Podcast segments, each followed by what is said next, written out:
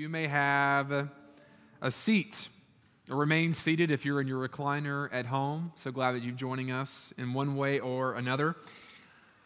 This morning, we come to a new beginning, a new beginning in a number of ways. We are at the beginning of a new series. We're studying a new book. And this new book that we are looking at marks the beginning of the New Testament. That's right. We are going to begin a very in depth, hopefully spiritually beneficial journey through the Gospel of Matthew. And now, Matthew begins the New Testament, but that does not mean that we are completely leaving the Old Testament, where we spent a great deal of time earlier this year and even in the past year. In fact, from the beginning, Matthew wants to connect what he is doing in his gospel with what has been unfolding throughout the entirety of the Old Testament. Listen to how he begins his gospel, the prologue of Matthew chapter 1, verse 1. Here's what the Word of God says The book of the genealogy of Jesus Christ could also be written the book of the origins of Jesus Christ, or the beginnings of Jesus Christ. The son of David, the son of Abraham. Jesus Christ, the son of David, the son of Abraham. So, from the very beginning, we see that the story of Jesus Christ is a continuation of the story that God has been telling all along, from Genesis 1 all the way to Matthew 1, all the way to the end of Revelation. It is the fulfillment, coming to realization of all that God has promised. There's this guy named Jesus. This book is going to be about him. And he is continuing the story that God began in Abraham, continued in David, and now is doing something unique and special in Christ. Jesus is the son of Abraham. And not just any son, he is the son of promise. Now, if you were a Jewish person listening or to this, this book being read or reading it perhaps for the first time, this statement would have immediately caught your ears. Because in Genesis 12, God makes a promise to this guy named Abraham that he would make his descendants into a great nation. And through this nation, all the peoples of the earth would be blessed. In Genesis 17, when Abraham and his wife Sarah had yet to have any children, and they were getting pretty old, and they were wondering whether or not this promise of becoming a nation would actually happen, God promises them a son. Listen to what God tells them in Genesis 17, verses 15 to 16. And God said to Abraham, As for Sarai, your wife, you shall not, not call her Sarai, but you shall give her the name Sarah. I will bless her and moreover, I will give her a son by her, and I will bless her, and she shall become nations. Kings of peoples shall come from her. This nation that will come through Sarah is the nation through which all other nations will be blessed. And this prophecy is proved to be true. And you can see the unfolding of it in Matthew chapter 1, verses 1 to 16. The whole genealogy shows God fulfilling his promise to, to bring a nation through Sarah. And the promise was immediately answered in Isaac. But the, the true fulfillment of that promise would come later, point to a, a greater moment in redemptive history when the, the, the fullness of God's blessing would be poured out upon the earth. And the line of Isaac was David. And in some ways, he did lead to a greater fulfillment of what God promised to Abraham. He was a, a great king and led this nation that was formed from the descendants of Abraham to perhaps its greatest moment in their political history. And God made a promise to David in the same way that he made a promise to Abraham. And we see that promise in 2 Samuel chapter 7 verses 8 to 16. Let's, let's go there for a moment and see what God promises David in 2 Samuel. Here's what the Word of God says Now, therefore, Thus you shall say to my servant David Thus the Lord of hosts, I took you from the pasture, from following the sheep, that you should be prince over my people Israel. And I have been with you wherever you went, and have cut off all your enemies from before you. And I will make for you a great name, like the name of the great ones of the earth. And I will appoint a place for my people Israel, and will plant them so that they may dwell in their own place and be disturbed no more. And violent men shall afflict them no more as formerly, from the time that I appointed judges over my people Israel. And I will give you rest from all your enemies. Moreover, the Lord declares to you that the Lord will make you a house. When your days are fulfilled and you lie down with your fathers, I will raise up your offspring after you, who shall come from your body, and I will establish his kingdom. He shall build a house for my name, and I will establish the throne of his kingdom forever. I will be to him a father, and he shall be to me a son. When he commits iniquity, I will discipline him with the rod of men, with the stripes of the sons of men. My steadfast love will not depart from him, as I took it from Saul, Saul, who I put away before you. And your house and your kingdom shall be made sure forever before me. Your throne shall be established forever. The line of David, or line of Abraham, leads to David. Through David's God, God's kingdom will be established. God will build a house through the son of David. His son will receive the favor of God, and through his son, a line will be established that will lead to the fulfillment of God's promises. What's of note here is that although Solomon is the clear reference to what God is talking about immediately, there's also a prophetic element to what God is saying to David here because Solomon's kingdom will not be established forever. So there's an element of this that points beyond Solomon to a greater king. Again, as with as with what was true of the promise that God made to Abraham, it is now true of what God has promised to David. A future greater fulfillment awaits to the promise that he has given to them. A greater son is spoken of who will build a greater house and establish a greater kingdom, an eternal kingdom that will never pass away. As we look through the, the history of the people of Israel, as we consider the, the lineage written in Matthew chapter 1, we see that Solomon's kingdom did not last. In fact, he set the stage for the decline of Israel and how he went after foreign wives and allowed the worship of foreign gods. None of his immediate sons could save it. In fact, they divided the kingdom. More often than not, the sons of David's sons led the kingdom into greater rebellion, thus bringing about God's judgment. The deportation to Babylon that we just talked a lot about in Ezra and Nehemiah. You see, a new son was needed to continue the promise given to Abraham and carried through David. A son described by the prophet Isaiah and Isaiah 9 and Isaiah 11, Jeremiah and Jeremiah 23, verses 5 and 6, the prophet Ezekiel in chapter 37, verses 24 to 25. Let's consider for a moment what Isaiah writes about this needed son and Isaiah chapter 11. Here's what the word of God says there shall come forth a root from the stump of Jesse, and a branch from his roots that shall bear fruit. And the Spirit of the Lord will rest upon him the Spirit of wisdom, understanding, the Spirit of counsel and might, the Spirit of knowledge and the fear of the Lord. And his delight shall be in the fear of the Lord. He shall not judge but what by what his eye sees or decide disputes by what his ears hear, but with righteousness he shall judge the poor and decide with equity for the meek of the earth. And he shall strike the earth with the rod of his mouth, and with the breath of his lips he shall kill the wicked.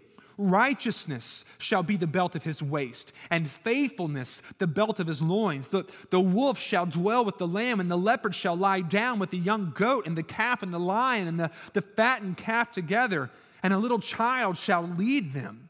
The cow and the bear shall graze, their young shall lie down together, and the lion shall eat straw like the ox. The nursing child shall play over the hole of the cobra, and the weaned child shall put his hand on the adder's den. They shall not hurt or destroy in all my holy mountain, for the earth shall be full of the knowledge of the Lord as the waters cover the sea.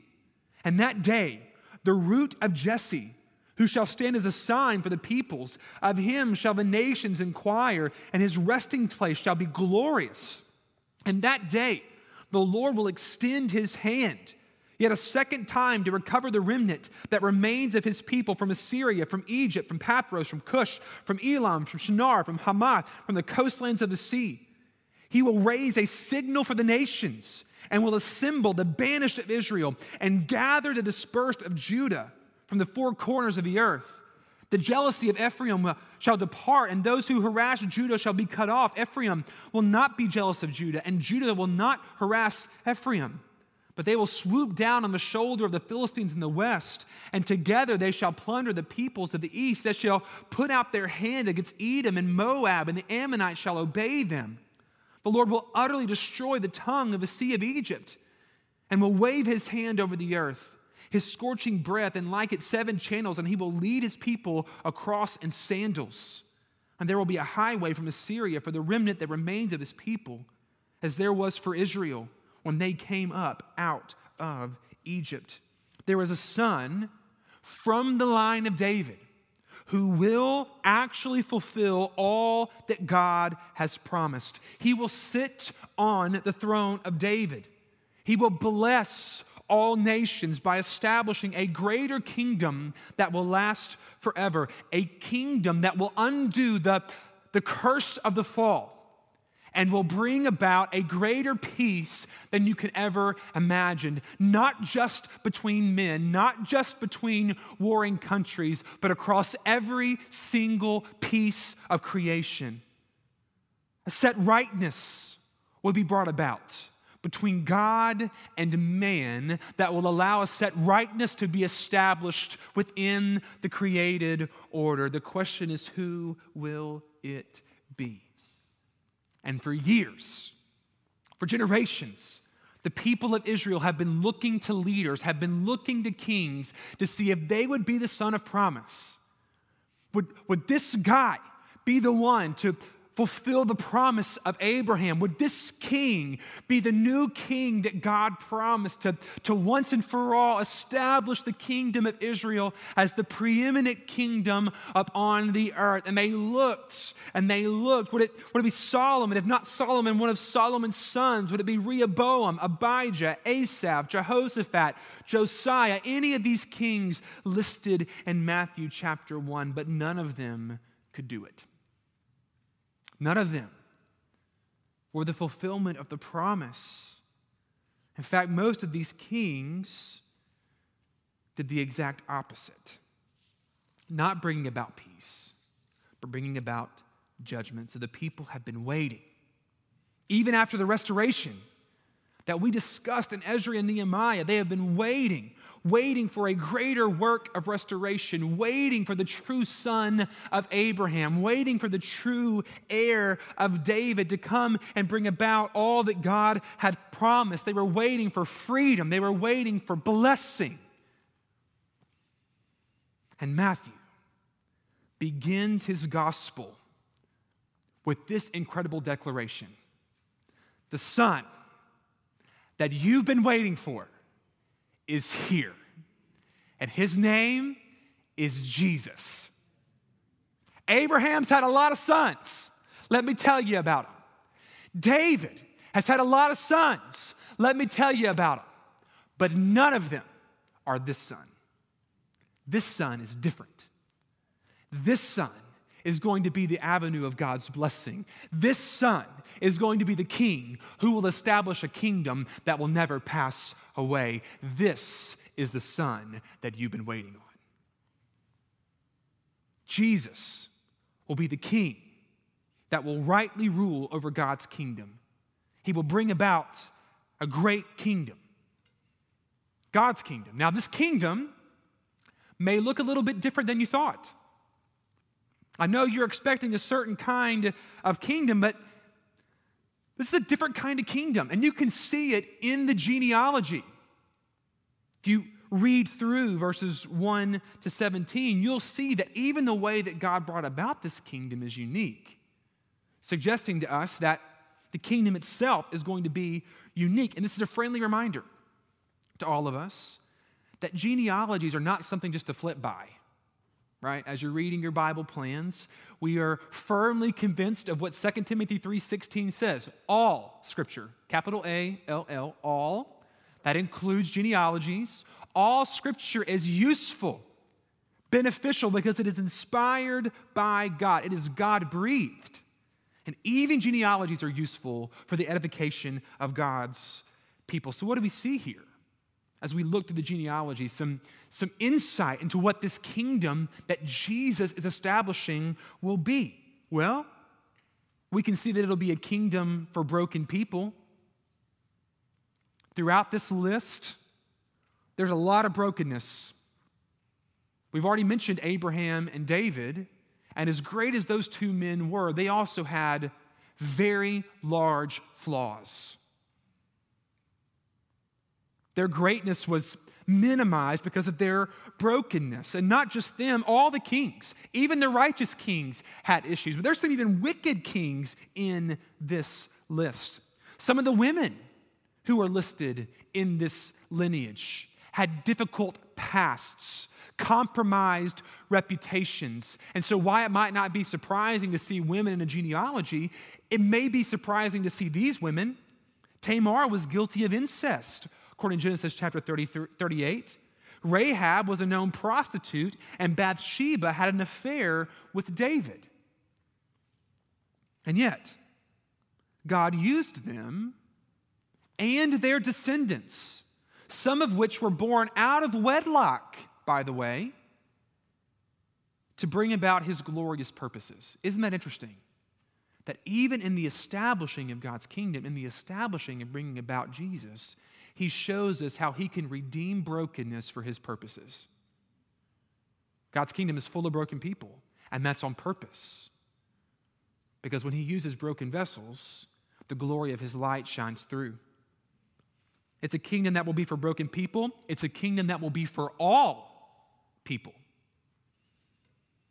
The women are of particular note here. We just don't learn negative things from the women's stories. We learn about how God is expanding the kingdom through the inclusion of these women.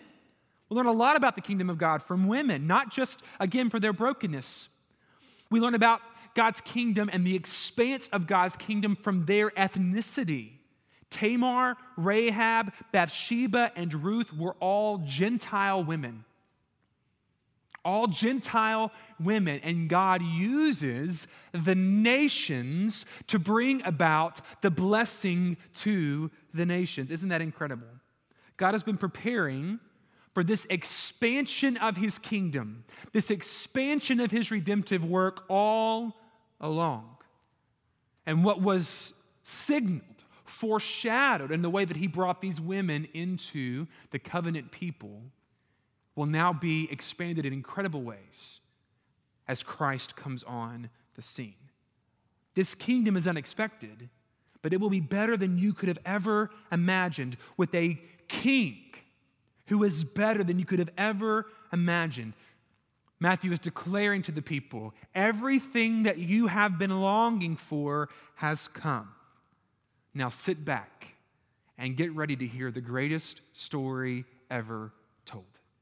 Just get ready to see the fulfillment come through every page of this gospel and strengthen your resolve and what God has done for you in Christ.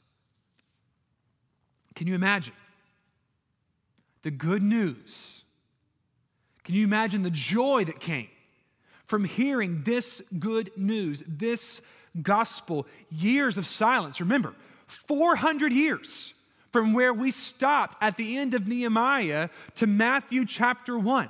400 years of silence, years of waiting, years of struggling under different regimes, wondering if God had forgotten his people, wondering if, if God had forgotten these, these promises. And yet, through the middle of that deafening silence comes the greatest, most glorious declaration the people of God could have heard and that we can hear today. Jesus is here, the son of Abraham, the son of David. The kingdom of God is at hand. I hope that you're getting a sense of that joy. The joy that certainly had to be felt by Matthew's readers in the mid to late first century. I hope that you're rejoicing because you've realized that Jesus is the fulfillment of God's promises and that He is the fulfillment of every one of your hopes. And it's my prayer that as we venture in this journey through Matthew, that that conviction will only grow and that your joy will increase as you see more of what God has provided for us in Christ. Now, I want to begin this study by drawing your attention to some themes that we've already touched on that are expressly given here in this genealogy and will be continued out throughout our study of the book of Matthew. Four, in fact, that will help us understand what Matthew is trying to unveil about the nature of God's work through Christ. Let me offer them to you and then we'll talk about them individually. Theme one God always keeps his promises. Theme two God's kingdom is different but better. Theme three God's people are unexpected. And theme four Jesus is our perfect king pretty great themes that we see brought to our attention here in this first part of the Gospel of Matthew, but that we'll see brought up over and over again as we walk through this gospel. Theme one God always keeps his promises. It is clear in the Gospel of Matthew, certainly in the genealogy, but throughout the book, that the idea of fulfillment God's promises fulfilled is a key theme for Matthew. One of the clear elements of Matthew's good news is that the story of Jesus reveals God's faithfulness. Everything God has promised, everything God has promised to his people, he has realized in the person of Christ. We've already seen a few of these fulfillments, but can I just offer you a few, of more, a few more of them? This is from the Gospel Coalition. There's five pages of promises that are fulfilled in Christ. I'm not going to read all of them, I'm going to read some of them. Jesus is the promised seed of Adam who would crush Satan's head from Genesis 3:15. Jesus is the descendant of Abraham through whom every nation on earth would be blessed. We just talked about that from Genesis 12:3. Jesus is the son of Judah who reigns eternally as king, whose garments are washed in the blood of grapes, and whose hand is on the neck of his enemies. Genesis 49, 8 through 12. Jesus is the Passover lamb who was slain to protect God's people from the angel of death, Exodus 12. Jesus is the greater son of Israel who came out of Egypt, and he is the greater redeemer who brings his people out of a bondage and slavery that is far worse than anything the Israelites experienced there, Exodus 12 to 14. He is the true bread from heaven that actually nourishes and feeds his people, Exodus 16. He's the rock from whom the only life giving water flows, Exodus 17. He is the fulfillment of the law perfectly obeying not only the Ten Commandments, but all 613 from the day of his birth, Exodus 20. He is the one, Jesus, through whom we enter into our lasting Sabbath rest, not just for one day out of seven, but for every day now through all of eternity. Exodus 23. He is our great high priest who offers his very body as an atonement for the sins of his people. Exodus 28 and 29. He is the radiance of God, the exact representation of his being, and is the very presence and glory of God among his people, even more than the ark or the pillars of cloud and fire, Exodus 40, 34 to 38. He is the once for all sacrifice that God offered on the altar on the day of atonement and on Calvary. And at the same time, he is the scapegoat that was sent out of God's presence into the wilderness on account of the sin that he bore, Leviticus 16. He is like the bronze serpent that was lifted up And when people look to him in faith, they find forgiveness and healing. Numbers 21. He is the star that shall come out of Jacob and the scepter that comes out of Israel to rule over God's people. Numbers 24, 17. And that's just page one. There are so many more. Four more pages of promises that will find their fulfillment in Christ. Friends, there is no greater evidence of God's faithfulness than the person of Jesus Christ. In him is the embodiment of all God's promises, and we will see it over and over again in the Gospel of Matthew. Anybody need to hear about that today? God's faithfulness. I know I do. He is faithful. He is steadfast, friends. The world might seem unstable, but hear me God's promises are not. He will accomplish what He has determined. And even when your world seems like it's falling apart, you can rest sure in the faithfulness of God. And Matthew is a reminder to that. It may seem like God is silent. It may seem like he's forgotten you, but he is not. He is up to something incredible. And Jesus is the evidence of that. Theme two God's kingdom is different, but better.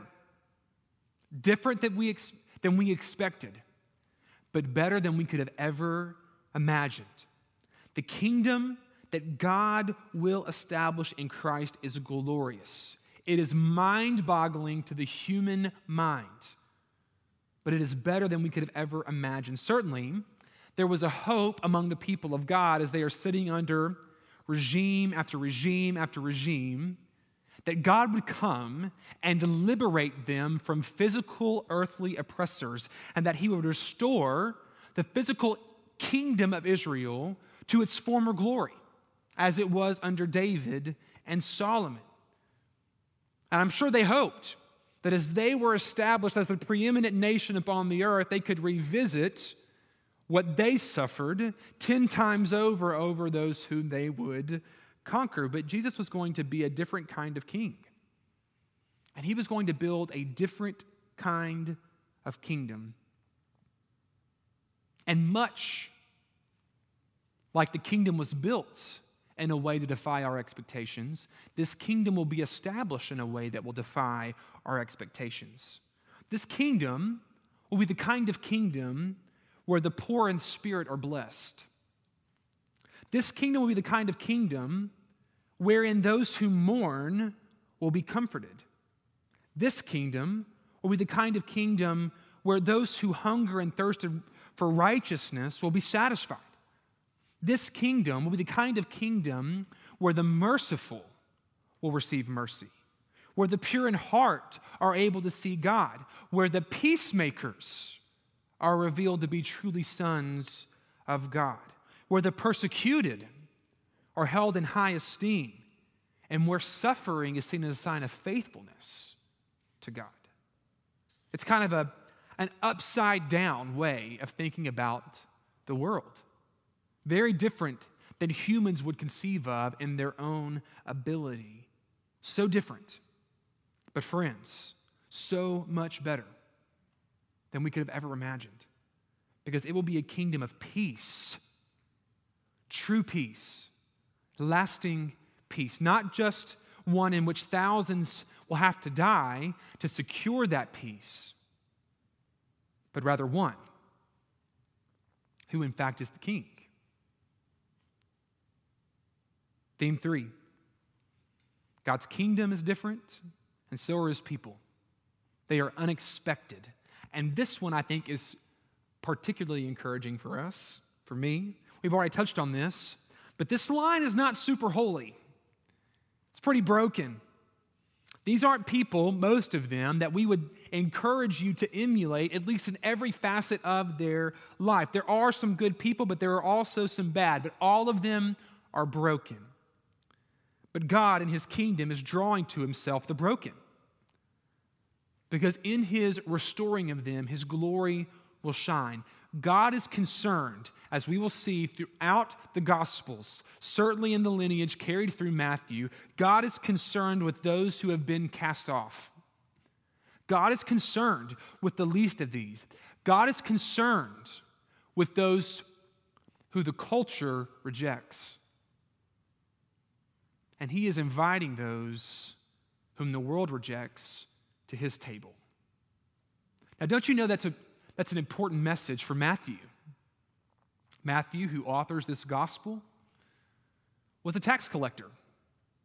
And at this time, tax collectors were not well thought of. Because not only did they take your money to serve the king at the time, they also took more of your money for themselves. And here they were, living it up while the rest of the world around them suffered. It's the worst kind of IRS agent, all right? Not just what the government demands, but what they decide they want on top of what the government demands. Tax collectors were not looked well upon. And yet, Jesus calls one to himself. And that moment, when Jesus accepts Matthew, even though the people around him didn't accept him, changed his life forever. It mattered to Matthew and it matters to us because, friends, we are the least of these. Every one of us in this room deserve to be cast off by God because of our brokenness. And yet, God has chosen to draw us to Himself and to use our brokenness as a means of advancing His kingdom. How incredible is that? What a good God we serve. He's gracious in the midst of His holiness. And just like Ab- Abraham, just like David, just like Bath- Bathsheba, just like Tamar, just like Solomon, just like Zerubbabel, all the others, we can be brought in to God's kingdom building work through the work of Christ. We can sit at the table of God. How incredible. And theme four Jesus is our perfect king. Jesus might not have been the king they expected. We'll see even in the next week as we talk about the birth narrative, how he comes in an unexpected way, but he is the king we need. He is the true son of Abraham. He is the true heir of the throne of David, our perfect king who will rule over us in grace and bring about the peace that we saw in Isaiah chapter 11. And remember how he will do this. Because the way he brings about this peace is what makes this book a gospel. It's what makes it good news. We don't have to die for him, he dies for us. He's a sacrificial king, a servant king who doesn't have to flaunt his power for us to realize it, but rather he uses his power for God's glory and our good. Friends, we got thousands of years of history to look at selfish, imperfect leaders. And it doesn't take very long to recognize that there's something different about Jesus. He may not have been the kind of king you thought you needed, but he is definitely the one that we do. Friends, the king has come. His kingdom is being established. And Matthew wants you to know that you have the opportunity to join it because of what God has done for you in Christ. I can't wait to spend some time seeing how God's kingdom unfolds, how his promises are being fulfilled, and how all of it is tied to Jesus as we walk through the book of Matthew. And it's my hope that if you don't know Jesus and you've not given your life to him, that you would see the kind of good king he is, you would see the kind of good kingdom that he is building, and you would do whatever it takes to join in. which is simply repenting and believing in Him unto salvation. And then for those of us who are in the kingdom, as we see more of what God has promised and fulfilled in Jesus, as we see more of what He is building in Christ in this kingdom, that our hearts would be stirred with love and that we would be a more devoted people to this kingdom work because of what we have seen in Christ. Here's a question I want to ask you this morning Have you joined this kingdom by submitting to its king? In repentance and belief. If not, will you? Will you today? Confess with your mouth that Jesus Christ is Lord and believe in your heart that God raised him from the dead and be saved. Surrendering your life fully to the Lordship of Christ. I want you to be moved this morning by the faithfulness of God and join this unexpected people who worship an unexpected king. And for those of us who are in, already in, are you blown away that you're in? Are you blown away that your name is written down in the kingdom? And then, in, in, spite of God putting you aside because of your brokenness, He is using your brokenness to build His kingdom?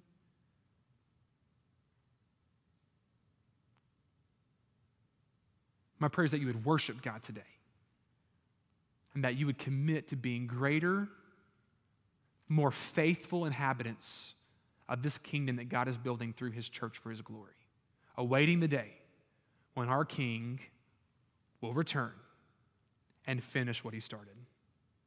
Wherever you are, would you bow your head? Spend some time before the Lord asking him to help you know how to respond this morning.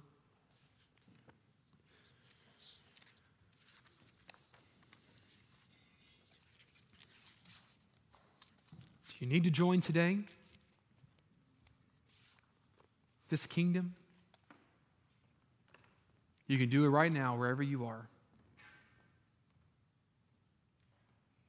If you're in, are you rejoicing that you're in? No business being in it outside of the grace of God. And we praise the Lord for that. Father, would you stir our hearts,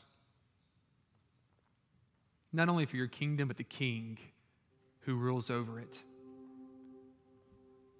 Thank you that you have displayed your faithfulness to us in Jesus. Thank you that you established a kingdom that was better than we could have imagined. Thank you that you've allowed us to be part of an unexpected people, unworthy, unholy, but who have made, been made righteous through the work of Christ. And you've given us a greater king who will bring about true peace.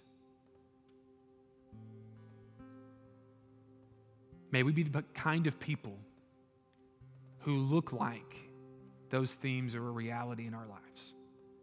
And may you stir us in this time in the gospel of Matthew to greater faithfulness, we pray. In the name of Jesus.